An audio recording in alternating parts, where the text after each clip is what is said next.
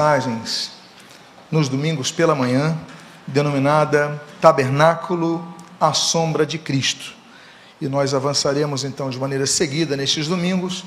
E se porventura alguém então faltar um dos domingos, não tem problema, estará gravado e disponível em nossa página do YouTube para que você possa acompanhar essa sequência de estudos a respeito desse tema tão importante e, por que não dizer também assim, profundo. Eu gostaria de convidá-lo a que você abra a sua Bíblia no livro de Êxodo, capítulo 25. Êxodo, capítulo de número 25. E a você encontrar o texto, eu convido a que você fique de pé para que possamos fazer a leitura inicial. Êxodo, capítulo 25, e eu gostaria de ler o versículo de número 8 e depois o versículo de número 22. E assim registra a palavra de Deus: E farão para mim um santuário para que eu possa habitar no meio deles. 22. Ali eu me encontrarei com você, e de cima do propiciatório, do meio dos dois querubins que estão sobre a arca do testemunho, falarei com você a respeito de tudo o que eu lhe ordenar para os filhos de Israel. Oremos. Pai amado, Deus bendito, lemos a tua santa e preciosa palavra e pedimos as tuas bênçãos sobre nós, através do ensinamento que havemos de extrair a respeito deste tema tão importante que é o tabernáculo. Abençoa as nossas vidas, fortalece a nossa fé e o que nós pedimos, nós o fazemos agradecidos em nome de Jesus. Amém. E amém. Os irmãos podem, por favor, tomar os seus assentos. O tabernáculo, aquela tenda onde era celebrado o culto ao Senhor, ela esteve montada por 400 anos. Temos aí 40 anos no deserto, temos, segundo o Talmud, 369 anos na cidade de Siló até que fosse então construído o templo, que já era um local definitivo. O tabernáculo era um local temporário. Mas para um local ter uma existência por 400 anos, até a construção do templo, é porque ele tinha suma importância no culto ao Senhor. Qual é então a importância do tabernáculo? Que símbolos estão ocultos no tabernáculo do deserto, em cada uma das peças e utensílios do tabernáculo. Então, sobre isso falaremos nesta manhã. Eu quero fazer a apresentação dessa série dizendo minhas principais eh, bibliografias. E o estudo é mormente eh, baseado no livro Tabernáculo de Moisés, de Kevin Conner, que é um autor australiano, exerceu seu ministério na Austrália, Nova Zelândia e posteriormente em Portland, no Oregon. E um homem que se converteu a Cristo aos 14 anos de idade e começou a se envolver cada vez mais e mais com o estudo bíblico. Então, ele é a minha referência principal nessa série. Se alguém desejar adquirir o seu livro, é pela editora Atos. Também Abraão de Almeida, é, CPAD, Floyd Lee Gilbert e outros, como Russell Norman Champlin, enfim, vários outros autores. Mas essas são as principais referências das quais extraio aqui a minha mensagem. Quero também falar que no decurso dessa mensagem, alguns materiais explanados nas peças do tabernáculo vão se repetir. Então, nós vamos falar do bronze, nós vamos falar do ouro, nós vamos falar da madeira de acácia. Então, para toda hora não ficar falando mesmos símbolos, eu vou então trabalhar neles nas, nas suas primeiras menções. Então, a primeira vez que eu citar a madeira de acácio, eu vou falar de acácio, vou falar sobre ela, e depois, em outros utensílios que eu for citá-la, não vou repetir tudo de novo, porque já citei uma vez. Então, essa é outra introdução ao tema. Nós temos vários desenhos de como seria o tabernáculo, vários projetos naturalmente baseados todos eles no que a Bíblia traz. A Bíblia não traz é, detalhes é, de todos os, os, materiais, mas traz as cores, mas nos traz o desenho, o formato. Então nós podemos ver alguns detalhes aqui. Naturalmente, nessa, nessa, nessa imagem, ilustração, está assim as cortinas de cima, para que você possa enxergar o interior ali do local santo, do local santíssimo, ok? Então nós temos essa, essa imagem, nós temos essa já com o acampamento ao redor, então aí com a manifestação da glória de Deus na área de trás do tabernáculo, que é chamado de lugar, santíssimo, e aí as tendas ao redor.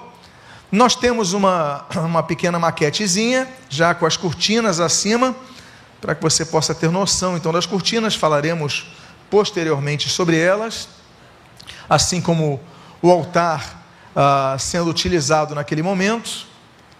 Nós temos uma imagem lateral da, do local santo que fica à direita dessa imagem, e o local santo dos santos, ou local santíssimo, à esquerda, onde ficava a arca da aliança.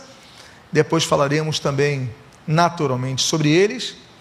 E essa é uma foto de uma réplica que existe hoje no deserto, na cidade de Timna, na região de Timna, no parque nacional que existe ali. Então, é uma foto de uma de, da, do tabernáculo construído em tamanho natural. E aqueles que visitem Israel incluam uh, essa, essa possibilidade de visita, que, no mínimo, será muito edificante. Sobre a introdução desse tema, para falarmos a respeito do tabernáculo, nós devemos entender a lei mosaica. E a lei mosaica, ela tem suas grandes divisões. Quando nós falamos de lei mosaica, nós falamos de várias divisões. Então não é apenas, ah, por exemplo, os dez mandamentos. Há quem diga assim, ah, a lei mosaica são os dez mandamentos. Não. Nós temos cinco grandes divisões para que nós possamos compreender a lei mosaica, que a lei mosaica, ela, no seu bojo, no que não foi confirmado pela nova aliança, ela caducou, ela passou, ela não tem mais valia senão em seus símbolos, naquilo que ela representa e aponta. E essa lei mosaica, ela é dividida então em cinco grandes partes. A primeira parte é a lei precisamente, é o código de normas. Então alguns dizem o seguinte, não, a lei mosaica são dez mandamentos. Não são dez mandamentos, são 613 mandamentos. Por que, que as pessoas falam dos dez mandamentos? Porque os dez mandamentos foram os dez mandamentos que Deus deu a Moisés no Monte Sinai, naquelas duas placas de pedra. Agora, além quando Moisés desce daquele do Monte Sinai, né, ele lê os dez mandamentos, Deus continua dando mandamentos e dá mais 603 mandamentos. Os judeus chamam-nos de mandamentos positivos e mandamentos negativos, ou seja, proibições, ordens e proibições. Desse corpo de 613 mandamentos, nós temos uma subdivisão em três partes. Temos as leis morais, as leis civis e as leis cerimoniais. Então há coisas que nós não guardamos. Nós, por exemplo, não guardamos várias, várias, eh, não, não temos um, um, limite de caminhada diária, não, não, não temos eh, dificuldade em comer carne de porco, não temos dificuldade em comer a, a carne junto com leite, ou seja, um cheeseburger, como os judeus, por exemplo, ortodoxos não comem. Né? Existem algumas dessas leis que caíram. As leis civis, as leis cerimoniais, não se aplicam apenas quando codificadas, normatizadas, aplicadas, uh, oficializadas pelo Novo Testamento, porque é a nova e definitiva aliança, como diz Hebreus, uh, ou quando seus símbolos apontam para a mesma. Agora, o que permanece da lei são as chamadas leis morais. Então, por exemplo, se ele fala assim, não matarás, essa é uma lei moral. Eu não vou é, matar alguém, tem a lei ou não. Então, é um princípio divino. Então, existem várias normas que continuam se aplicando. Além dessa primeira divisão de todo o escopo da lei mosaica, nós temos uma segunda parte, chamada de o sacerdócio. Para entendermos a lei mosaica, temos que entender o sacerdócio. E o sacerdócio é implantado na lei mosaica, em Êxodo 28, com o sacerdócio arônico da tribo de Levi. Então não era qualquer um que podia ser sacerdote. Tinha que ser da tribo de Levi e tinha que ser descendente de Arão. Agora, não é a primeira ordem que surge na Bíblia. A primeira ordem sacerdotal que surge na Bíblia é a ordem que nós lemos ali de Melquisedeque, Gênesis capítulo 14. Então nós temos a ordem de Melquisedeque, Gênesis capítulo 14. Nós temos a ordem de Arão, Êxodo capítulo 28. Nós temos a ordem de Abiatar, 1 Reis capítulo 2. E nós temos a ordem de Zadok, que é ali em Ezequiel capítulo 28. Agora é importante destacar que todas essas ordens se fundamentam não na lei mosaica, volta a dizer, porque o sacerdócio é anterior à lei mosaica, o sacerdócio é anterior a Moisés, e já é visto em Melquisedeque. E a profecia já garantia, e o que foi e vai ser cumprido, que Jesus é da ordem de Melquisedeque, Jesus é sacerdote, Jesus é rei, Jesus é profeta, Jesus é sacerdote, mas não é sacerdote de acordo com a, com a lei mosaica, ele é sacerdote pela ordem de Melquisedeque. A Bíblia já profetizaram o sacerdote de Jesus no Salmo 110, né, que ele seria sacerdote para sempre, e a Bíblia então confirma tudo isso ali em Hebreus, capítulo 3, capítulo 4, capítulo 6, capítulo 7, capítulo 9. Tudo isso demonstrando que Jesus é o nosso sumo sacerdote. Então, para que nós entendamos, e hoje nós somos sacerdotes, um dos resgates da reforma protestante, no reformador Martinho Lutero, principalmente nele, mas também em Calvino, é o resgate da ideia do sacerdócio real. Todos nós somos sacerdotes. O texto de 1 Pedro, capítulo 2, versículo 9 é explícito. O texto de Apocalipse, capítulo 1, versículo 6 é explícito. Nós somos sacerdotes, não de acordo com a ordem aarônica. Mas para entendermos a lei mosaica, temos que falar sobre aquela categoria que Deus estabelece para o povo de Israel do sacerdócio arônico.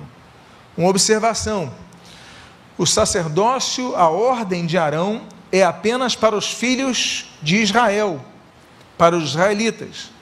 Para a igreja, a ordem que prevalece é a ordem de Melquisedeque. Sobre isso falaremos depois.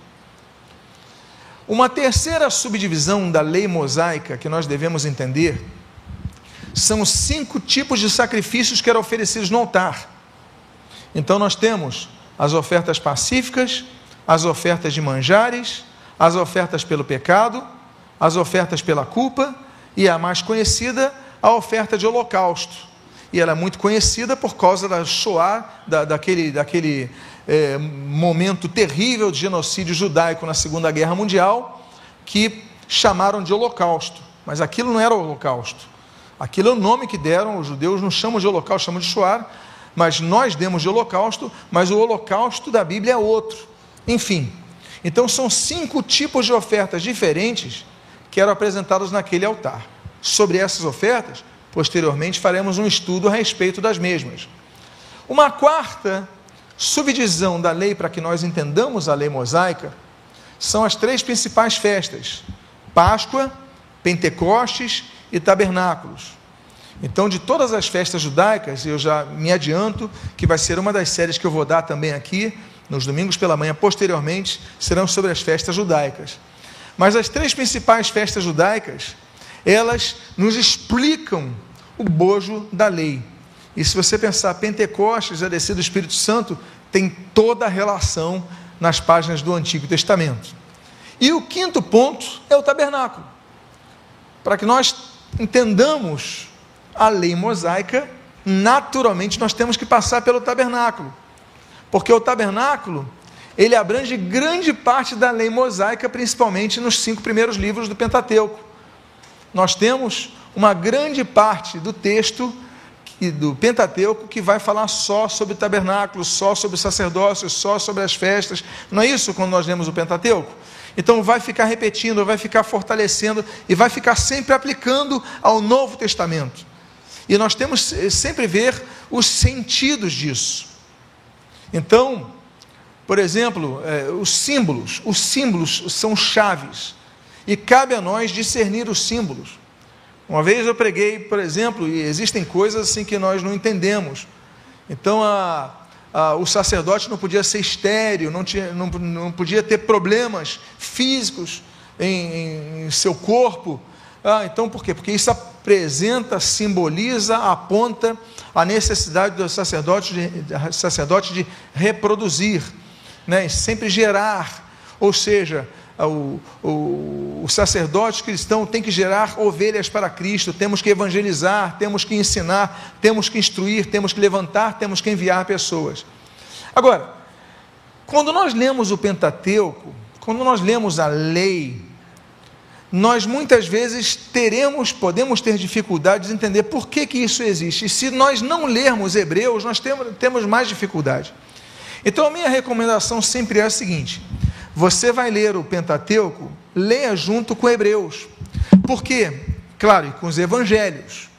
Porque Hebreus e os evangelhos, eles explicam a lei. Eles se fundamentam quanto à lei. É interessante notar que quando se aprende o grego koiné, você vê a diferença do grego dos autores do Novo Testamento. Então você vê, por exemplo, um grego muito uh, deficiente no livro de Apocalipse, né? Você vê assim que é bem limitado.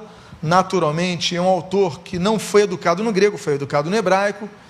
Mas você vê um, um grego, por exemplo, muito bem elaborado, que é o grego das cartas de Paulo. Paulo é um homem que escreve com tecnicidade exemplar o seu grego. Mas o mais, o que parece a nós contraditório é que o melhor grego do Novo Testamento é o de Hebreus. Por que contraditório? Porque é Hebreus.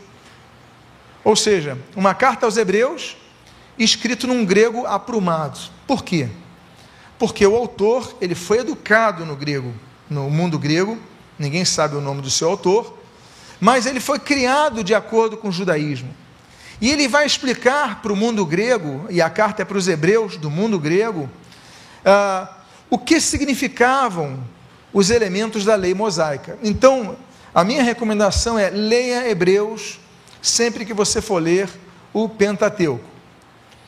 Agora, nós falamos dessa quíntupla divisão e nós então não vamos falar sobre os três tipos de lei, nós não vamos falar sobre as festas judaicas aqui nesse estudo, nós não vamos falar sobre os cinco sacrifícios autônomos, nós vamos falar sobre o tabernáculo.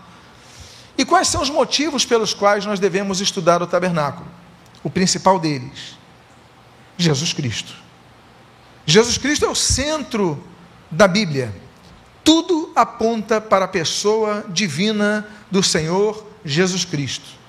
E o tabernáculo tipifica o Senhor Jesus.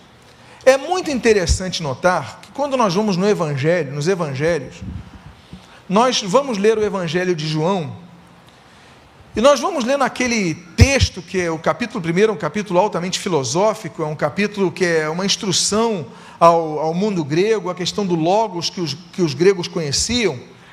Mas no versículo 14 do capítulo 1 de João, ele diz assim: e o Verbo se fez carne e habitou, esquenó, que vem da palavra esquenós, entre nós. O que, que é esquenós? Esquenós significa tabernáculo. Se nós fôssemos traduzir esse texto literalmente, porque nem tudo a Bíblia traduz literalmente, por quê? Porque a pessoa acaba não entendendo. Porque se fosse traduzir literalmente, essa palavra diria, esse texto de João diria o seguinte: E o Verbo Jesus se fez carne e tabernaculou entre nós. Imagina então uma pessoa lendo esse texto, não ia entender. Era mais fácil entender, habitou entre nós. Mas o termo grego não diz habitou, ele diz tabernaculou. Por quê? Porque o tabernáculo aponta a pessoa de Jesus Cristo. Segundo ponto da importância do estudo do tabernáculo é que muitos chamam de tabernáculo a igreja do deserto. Por quê? Porque aponta a igreja, uma vez que a igreja é morada de Deus, Deus Pai, Deus Filho, Deus Espírito Santo. A Trindade habita na igreja. Claro que nada pode conter Deus. A Bíblia diz que Deus, o trono de Deus está nos céus. A Bíblia diz que Deus é imanente e é, é transcendente, a teologia diz isso. Né? Nada pode delimitar a Deus, nada.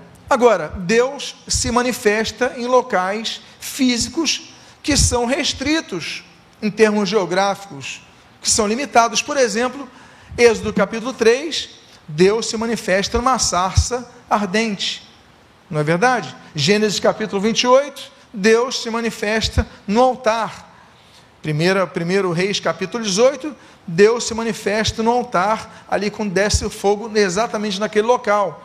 Então, a manifestação da presença de Deus, ela se faz presente no tabernáculo, mas também em nós. A Trindade ela é vista assim. Por exemplo, segundo aos Coríntios capítulo número 6, versículo 16, nós lemos: Que ligação há entre o santuário de Deus e os ídolos? Porque nós somos santuário do Deus vivente. Como ele próprio disse: habitarei e andarei entre eles, e serei o seu Deus, e eles serão meu povo. Temos também a presença do Espírito Santo habitando nesse tabernáculo que somos nós. A Bíblia diz em 1 Coríntios capítulo 6, versículo 19: Será que vocês não sabem que o corpo é santuário do Espírito Santo que está em vocês? Ou seja, nosso corpo é santuário do Espírito Santo. E o terceiro texto que fala sobre a presença de Jesus em nós está em Efésios capítulo 3, versículos 16 a 17, quando nós lemos que sejam fortalecidos com poder mediante o seu espírito no íntimo de cada um, e assim, pela fé, que Cristo habite no coração de vocês, ou seja, no interior de vocês. Naturalmente, não estava falando desse músculo que nós temos em nosso peito. Então, é o nosso espírito, ele habita em nós. Então, nós somos o tabernáculo, assim como o tabernáculo representava a moradia de Deus, nós também somos uma tipificação do tabernáculo, ainda que nosso estudo demonstre que principal, o tabernáculo é a sombra de Cristo, aponta a Jesus Cristo. Terceiro ponto, terceiro aspecto, o tabernáculo representa as principais eras da humanidade: a era da aliança da lei a era da nova aliança, ou seja, a dispensação da igreja, momento que nós vivemos nos dias de hoje, e o porvir, a chamada consumação dos tempos. Então, ela representa, e nisso nós falaremos nesse estudo aqui, nessa, creio eu, ainda nesse estudo inaugural, introdutório. Quarta importância do estudo do tabernáculo é que ele retrata o santuário original, que é celestial, não é terreno. Quando nós vemos o tabernáculo, nós temos que entender que o projeto não nasceu no coração de Moisés, apesar de nós chamarmos o tabernáculo de Moisés. Veja o que, é que diz o texto de Hebreus 9, 21 a 24. Eu sei que a letra está um pouco pequena para alguns, mas eu vou lê-lo aqui. Igualmente também aspergiu com sangue o tabernáculo e todos os utensílios do serviço sagrado, ou seja, tabernáculo terreno de fato, segundo a lei, quase todas as coisas são purificadas com sangue, e sem derramamento de sangue não há remissão. Falaremos sobre derramamento de sangue depois. Era necessário, portanto, que as figuras das coisas, olha só, que estão nos céus, fossem purificadas com tais sacrifícios. Mas as próprias coisas celestiais requerem sacrifícios superiores àqueles. Porque Cristo não entrou em santuário feito de mãos humanas, ou seja, o terreno porém, é, figura, perdão, figura do verdadeiro santuário, porém no próprio céu. Ou seja, o verdadeiro santuário está no céu. O santuário humano, o tabernáculo, era a figura do tabernáculo que está nos céus, para comparecer agora por nós diante de Deus. Existe um outro texto em Apocalipse que é tão claro como, só que já cita o termo tabernáculo, que é Apocalipse capítulo número 15, versículo número 5 o texto de João diz: Depois destas coisas, olhei, e abriu-se no céu o santuário do testemunho, o santuário do tabernáculo do testemunho. E os sete anjos que tinham sete flagelos saíram do santuário, vestidos de linho puro e resplandecente, e cingidos ao peito com cintas de ouro, ou seja, como se fossem sacerdotes. Mas o fato é que abriu-se no céu o santuário do tabernáculo. Então, vejam lembra aquela imagem que nós colocamos no início? Que havia uma espessa cortina entre o local santo e os santos dos santos? Então abriu-se nos céus isso, símbolo do santuário que é em terra. Há um outro texto ainda mais claro sobre isso, que está em Hebreus capítulo 8, no seu primeiro versículo e no versículo 2, que diz: Ora, o essencial das coisas que estamos dizendo é que temos tal sumo sacerdote que se assentou à direita do trono da majestade nos céus, como ministro do santuário e do o que? Que diz o texto? Verdadeiro tabernáculo que o Senhor erigiu e não o homem. Ou seja, existe o tabernáculo de Moisés, que foi erigido na terra, assim como depois nós temos o tabernáculo de Davi, que também foi erigido na terra, e nós temos o tabernáculo que existe nos céus, que foi erigido por Deus. O texto de Hebreus, indo claro vez de maneira em textos mais clarificadores, nós temos no versículo 3 e 5 o seguinte: Pois todo sumo sacerdote é constituído para oferecer dons e sacrifícios, versículo 5.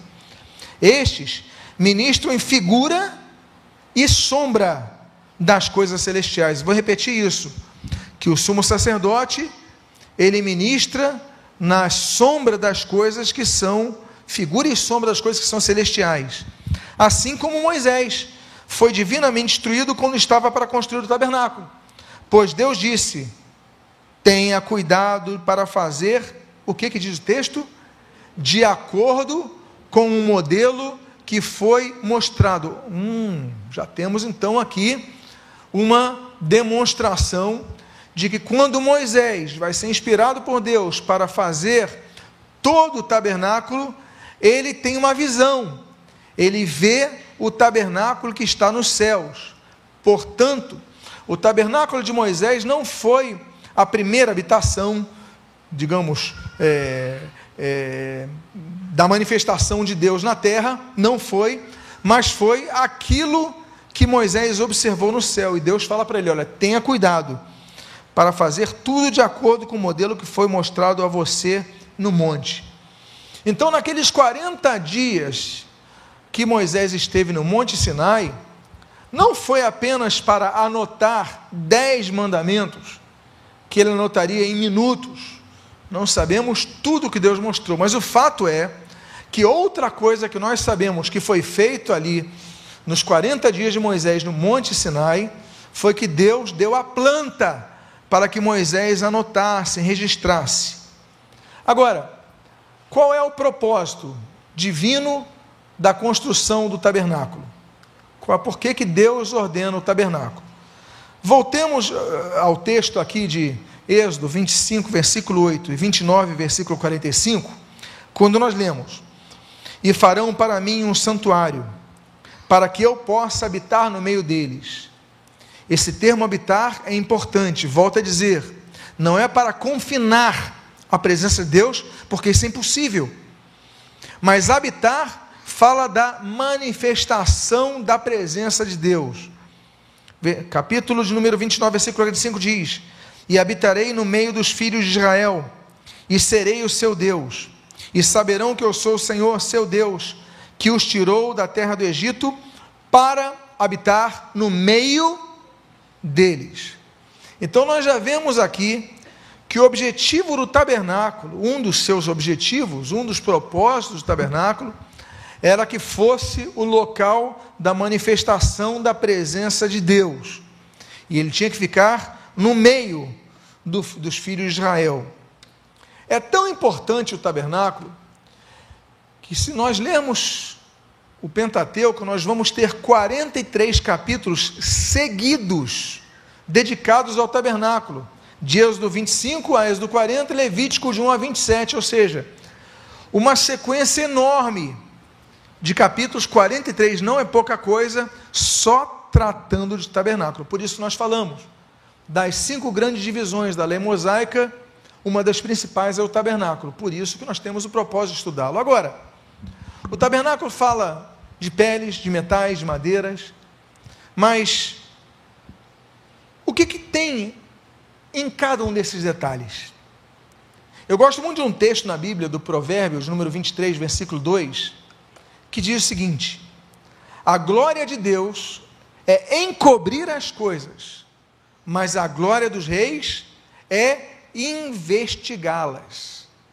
Ou seja, nós somos reis e sacerdotes. Não é isso que diz Apocalipse 1,16? Não é isso que diz 1 Pedro capítulo 2, versículo 9? Então, a nossa, nosso objetivo é investigar o que Deus ocultou na Bíblia. A Bíblia tem tesouros guardados em vasos de barro. A Bíblia tem profundidade de riquezas guardadas debaixo da terra. Agora, nossa função é escavar, é procurar as riquezas que Deus encobriu.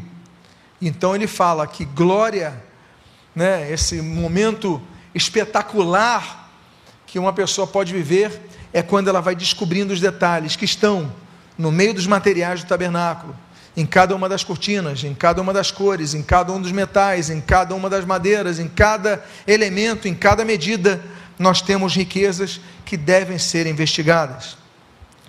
Um outro propósito é nós entendermos a revelação progressiva da palavra de Deus. A palavra de Deus, ela traz a sua revelação de maneira progressiva. E assim também nós temos a, habita, a revelação da habitação de Deus que é dada de maneira progressiva. Em primeiro lugar, no Éden. Nós temos então ali o momento que Deus se manifesta na viração do dia em comunhão com Adão. Nós temos ali um primeiro tipo de manifestação da sua presença. Nós temos um segundo tipo de manifestação da sua presença, né, mais um encontro pessoal de Deus com os patriarcas. Ali com Abraão, Gênesis 17, com Isaac, em Gênesis 26, com Jacó, em, em Gênesis capítulo 35. Então Deus vai se manifestando, vai se revelando, vai é, se mostrando a esses patriarcas. Nós temos a segunda fase. Na terceira fase, aí nós temos o tabernáculo no deserto. Como nós lemos no início, eu vou reler agora, porque agora estamos dentro desse contexto, diz assim, capítulo 25, versículos 8 e 22 e farão para mim um santuário, para que eu possa habitar no meio deles. Volto a dizer sobre a habitação de Deus. Ali eu me encontrarei com você, e de cima do propiciatório, no meio, do meio dos dois querubins que estão sobre a arca do testemunho, falarei com você a respeito de tudo que eu lhe ordenar para os filhos de Israel. Então nós temos uma terceira fase. Deus, então, no endereço fixo onde se manifestaria. Nós temos uma quarta fase dessa revelação progressiva da habitação de Deus, que está no segundo tabernáculo, que é o chamado tabernáculo de Davi. Nós temos um texto, por exemplo, de Atos capítulo 15, aliás, nesse estudo, não falaremos do tabernáculo de Davi, nos ateremos ao tabernáculo de Moisés. Atos capítulo 15, versículos 16 a 17 diz assim: Depois disso, voltarei e reedificarei o tabernáculo caído de Davi. Reedificarei as suas ruínas e o restaurarei, para que o restante da humanidade busque o Senhor, juntamente com todos os gentios sobre os quais tem sido invocado o meu nome. O tabernáculo de Davi vai ser reedificado. Quando? Numa era futura. Depois da volta de Jesus, depois da grande tribulação, quando Jesus voltar para implantar o seu reino milenial. Ali vai acontecer essa restauração do tabernáculo caído de Davi, assim como também o trono de Davi vai ser reestabelecido. Não vou falar sobre escatologia hoje, mas só quero falar que é uma nova fase da revelação divina. Depois do período dos dois tabernáculos, nós temos o período do templo, que é o nome onde que nós praticamente herdamos no Novo Testamento, que era o que estava na época de Jesus. Temos o Templo de Salomão. O Templo de Salomão é a quinta fase da revelação de Deus, que é progressiva em locais definidos. Então, Deus pode se manifestar em outros locais? Claro que pode. Você estiver numa ilha deserta, você orar, Deus manifesta a sua presença ali. Você pode estar no, no pico de uma montanha, no fundo do mar, orando ao Senhor. Deus manifesta ali, não estou falando isso.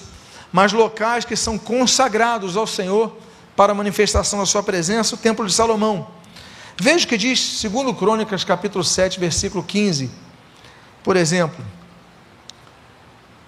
ouvi a sua oração e escolhi para mim este lugar. O local no Monte Moriá, em Jerusalém, onde foi construído o Templo de Jerusalém, e atualmente está ali uma mesquita, a mesquita de Omar, o Domo da Rocha, para os muçulmanos. Deus escolheu aquele local, aquele lugar, e diz assim: para a casa do sacrifício, os meus olhos estarão abertos, e os meus ouvidos estarão atentos à oração que se fizer neste lugar.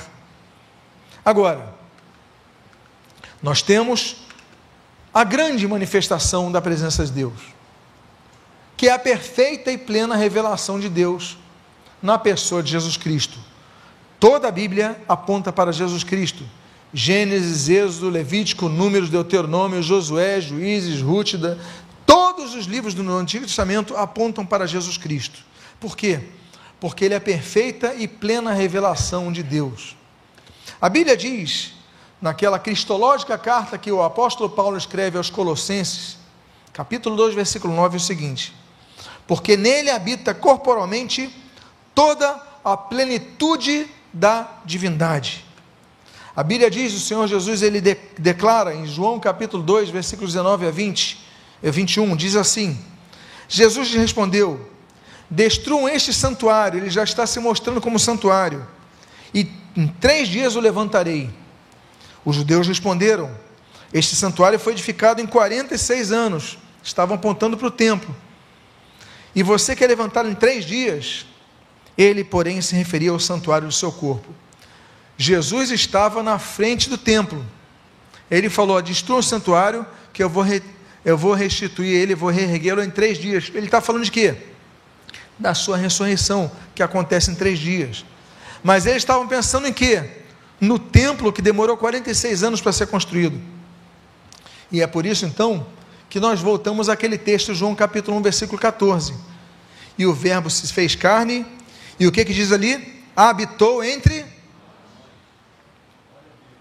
Ou seja, volta a colocar o termo grego esquenou, que significa tabernaculou.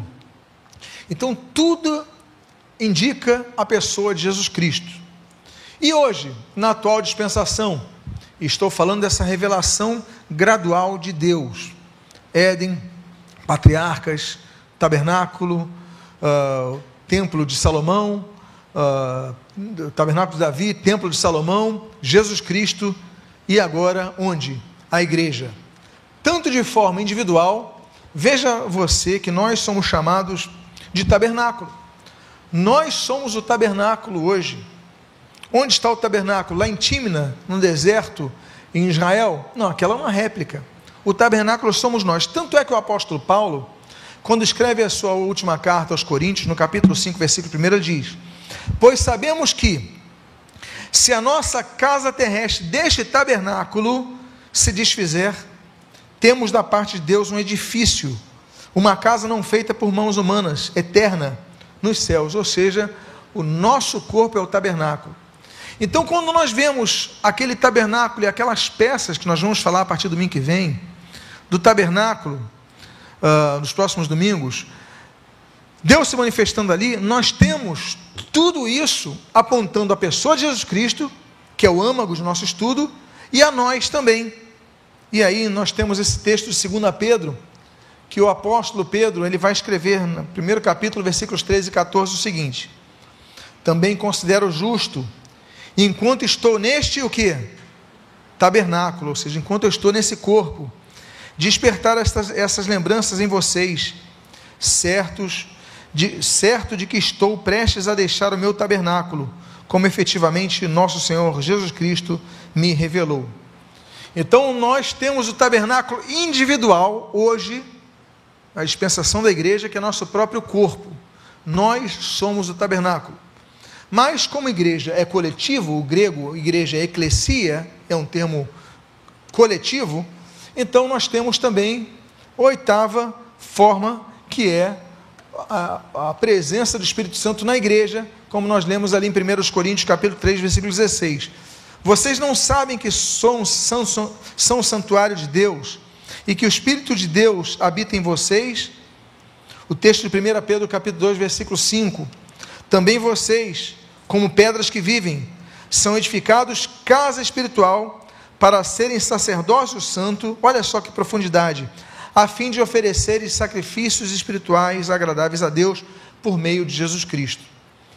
Então, quando nós estudarmos o sacerdócio, o sacerdote entrando no, tabernáculo, é, oferecendo sacrifício ao tabernáculo, tudo isso já aponta, volta a dizer, a nova aliança, já aponta a igreja, já aponta a nós oferecendo sacrifícios a Deus. Sacrifícios, nós vamos falar depois, como sacrifícios de louvor. Quais são os nomes dados ao tabernáculo? Em primeiro lugar, ele é chamado de santuário, e é importante colocar esse texto. Êxodo capítulo 25, versículo 8 diz: E farão para mim um santuário, mikdash em hebraico, para que eu possa habitar no meio dele. Olha só o termo, mikdash, mikadosh, kadosh. O que, que significa kadosh? A maioria aqui sabe, santo. Ou seja, santuário é um local separado que se presta apenas a uma função.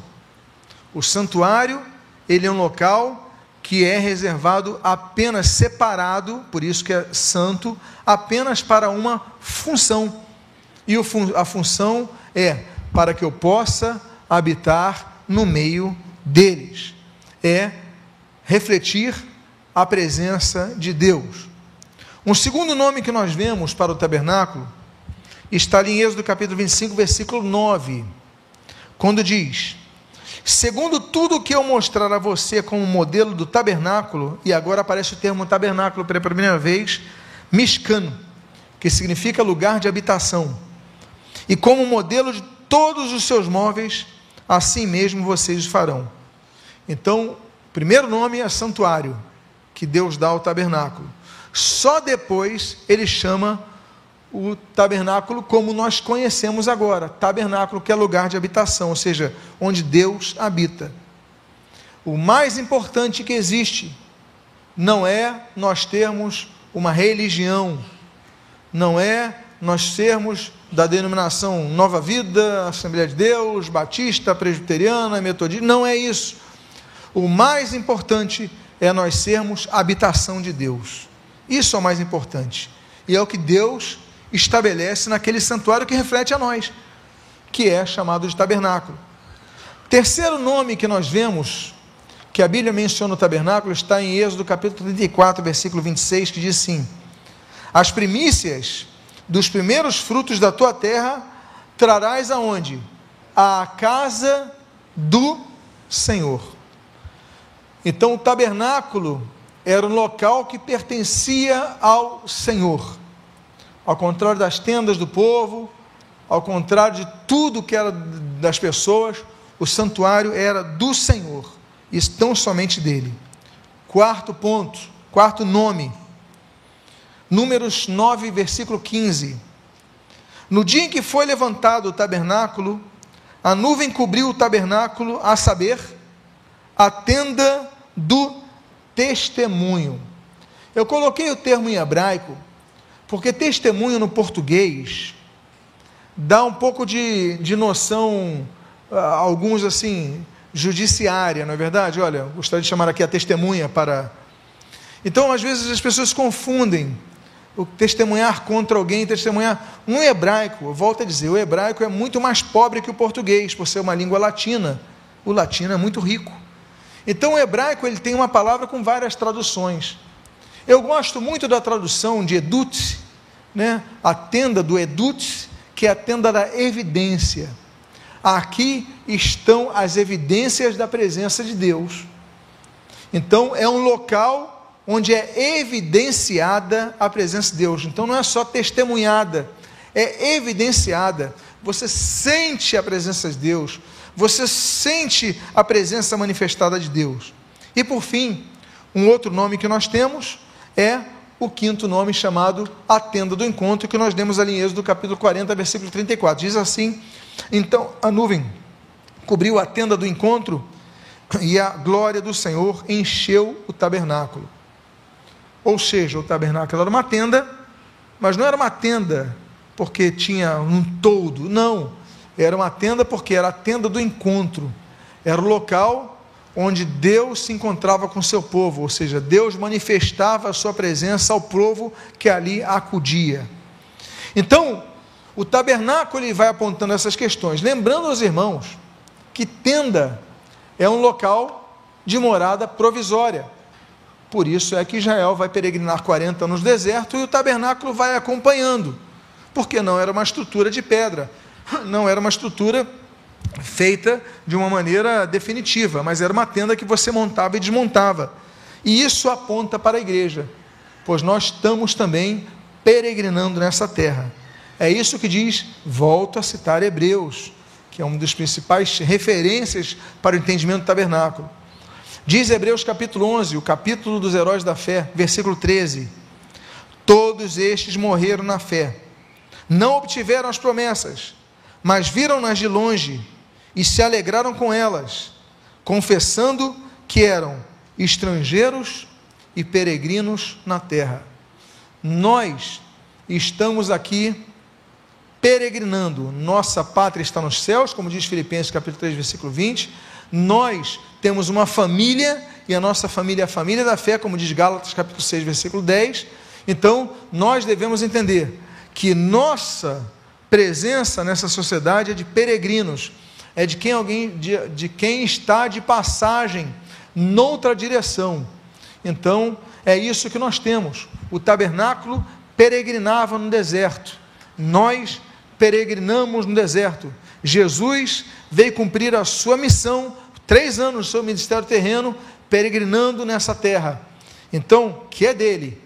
Então, nós devemos entender isso. Meus amados irmãos, a partir do próximo domingo nós vamos continuar falando do tabernáculo e nós vamos então avançar domingo a domingo, cada vez mais avançando, conhecendo mais a respeito do objetivo de Deus em relação a construção do tabernáculo e a nós, como a importância de nós compreendermos o tabernáculo para podermos ainda mais fundamentar a nossa fé em Jesus Cristo. Que Deus possa ter te abençoado nesse estudo de maneira rica e abundante. Eu convido a você a ficar de pé nesse momento. Nós vamos